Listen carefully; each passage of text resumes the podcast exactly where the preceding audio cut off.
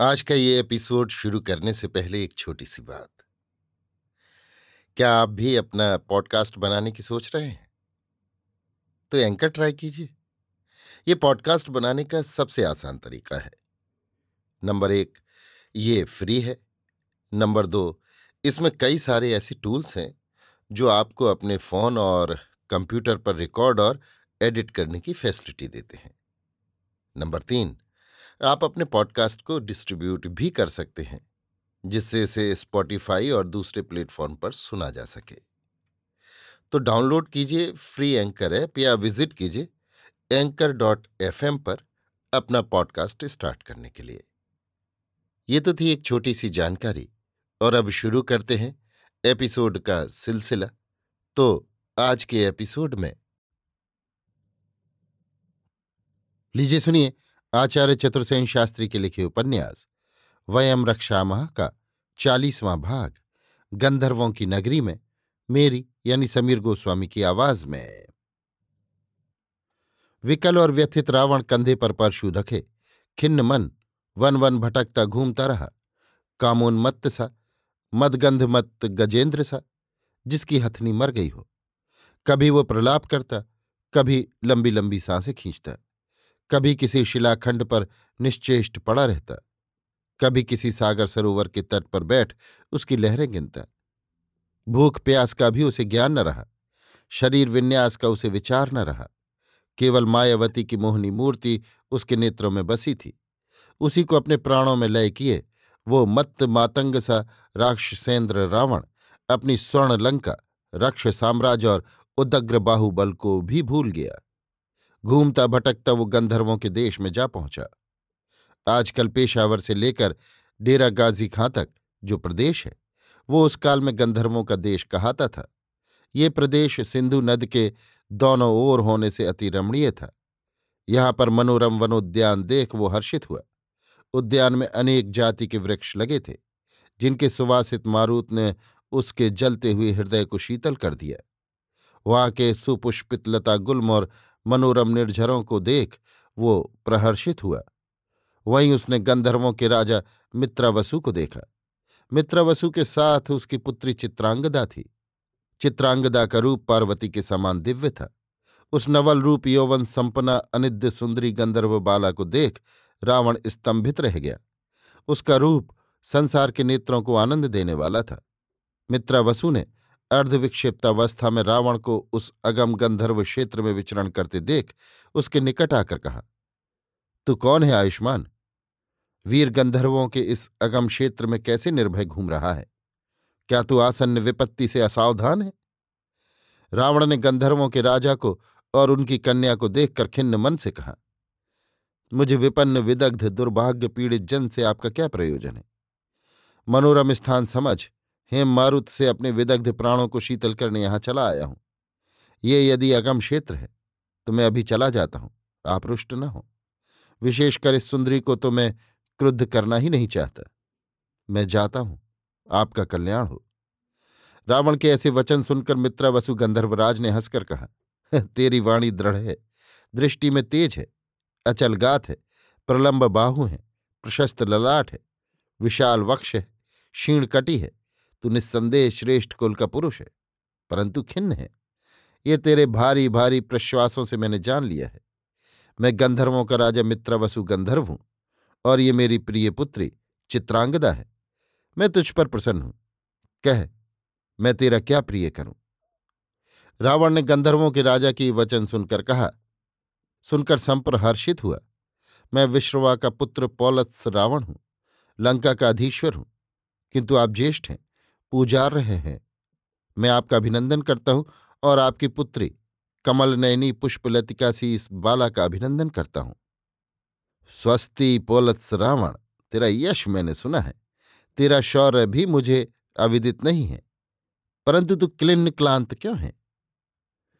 भाग्य दोष से मैं प्रियजन विछोह से दुखित हूँ। मैं बड़ा भाग्यहीन हूँ। पौलस्त, इस गंधर्वलोक में तेरा स्वागत है। प्रसन्न हो। ये मेरी प्राणाधिका पुत्री चित्रांगदा है। ये तेरा मनोरंजन करेगी। तेरे प्रियजन विछोह से विदग्ध हृदय को आप्यायित करेगी। इसे मैं तुझे देता हूँ। तो समिधाला अग्नियाधान कर।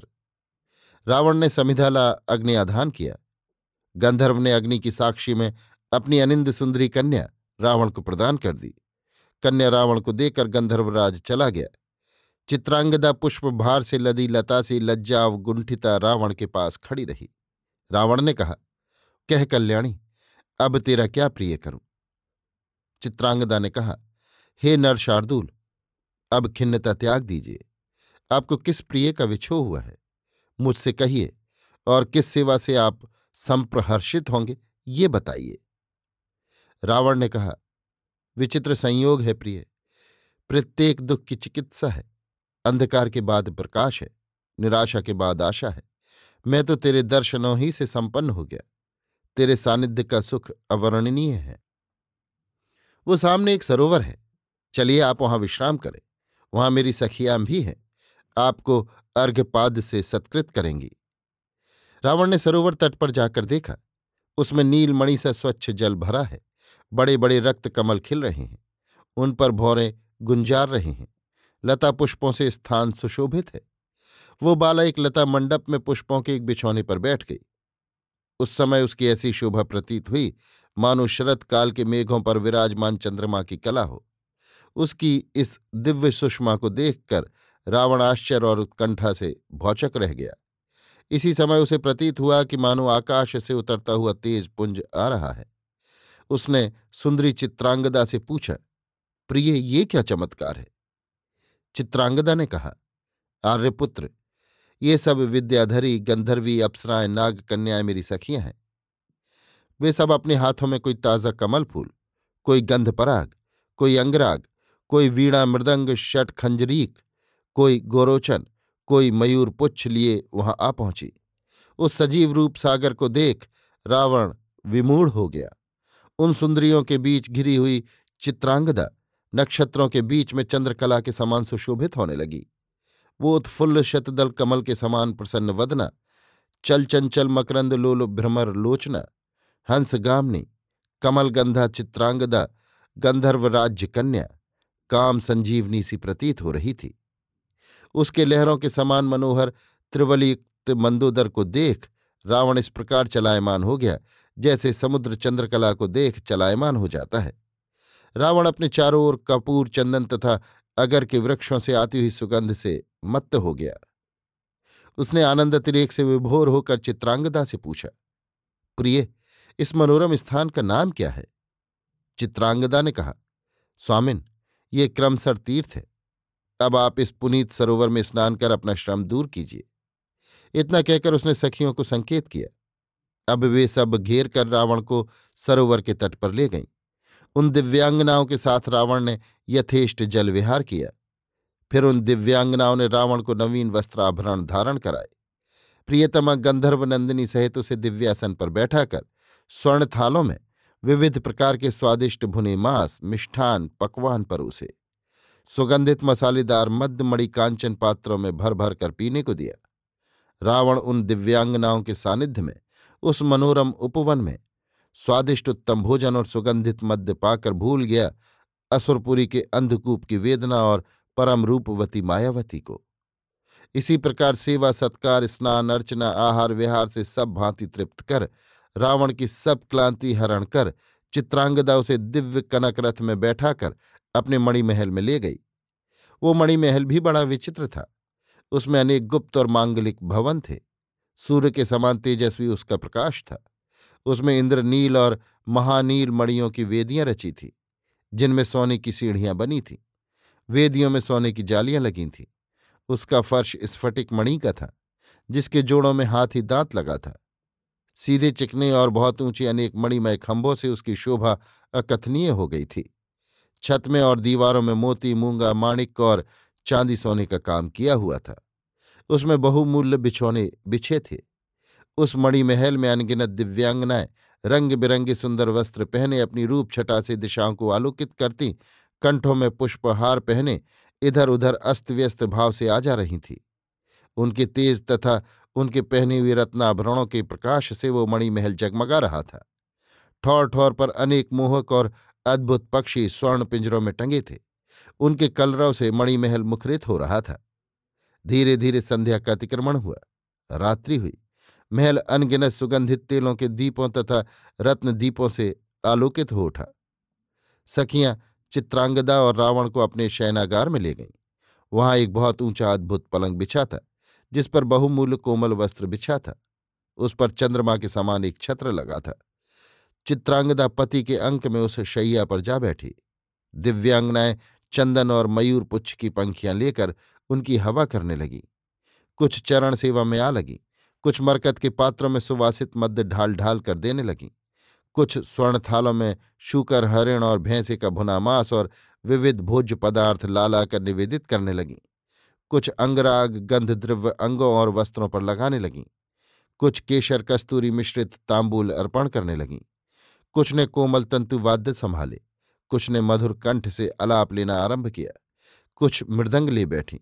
कुछ नृत्य करने लगी। इस प्रकार रावण उस सुख सागर में जैसे खो गया। उसने विविध रास रंग विहार किया। सब दिव्यांगनाओं ने चित्रांगदा की अनुमति पाकर स्वच्छंद आहार पान किया। सुवासित मद्य पी पी कर तथा भुने हुए स्वादिष्ट मांस खा खाकर वे सब भी असंयत होने लगीं। वे परस्पर एक दूसरे का आलिंगन करने, हंसने, चूमने और ठिठोलियाँ करने लगीं। दिव्य गंधर्व कन्या चित्रांगदा के साथ रतिविलास कर श्रांत श्रमित रावण सो गया। मद्रा से मत्त दिव्यांगनाएँ भी उस केली भवन में, जहाँ जिसे स्थान मिला, सो गईं। अर्धरात्रि अब व्यतीत हो रही थी। हास विलास क्रीड़ा और विहार से वे थक गई थी। मदरा के प्रभाव से बेसुध हो वे सब इधर उधर सो गईं। वो केली भवन उस समय शरतकालीन आकाश की शोभा धारण कर रहा था। किसी स्त्री के केश खुलकर बिखर गए, किसी के फूलों के गजरे टूटकर गिर पड़े, किसी के आभूषण इधर उधर बिखर गए।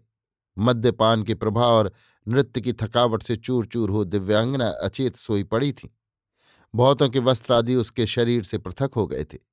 बहुतों के कंठ हार टूट टूट कर भूमि पर बिखरे पड़े थे।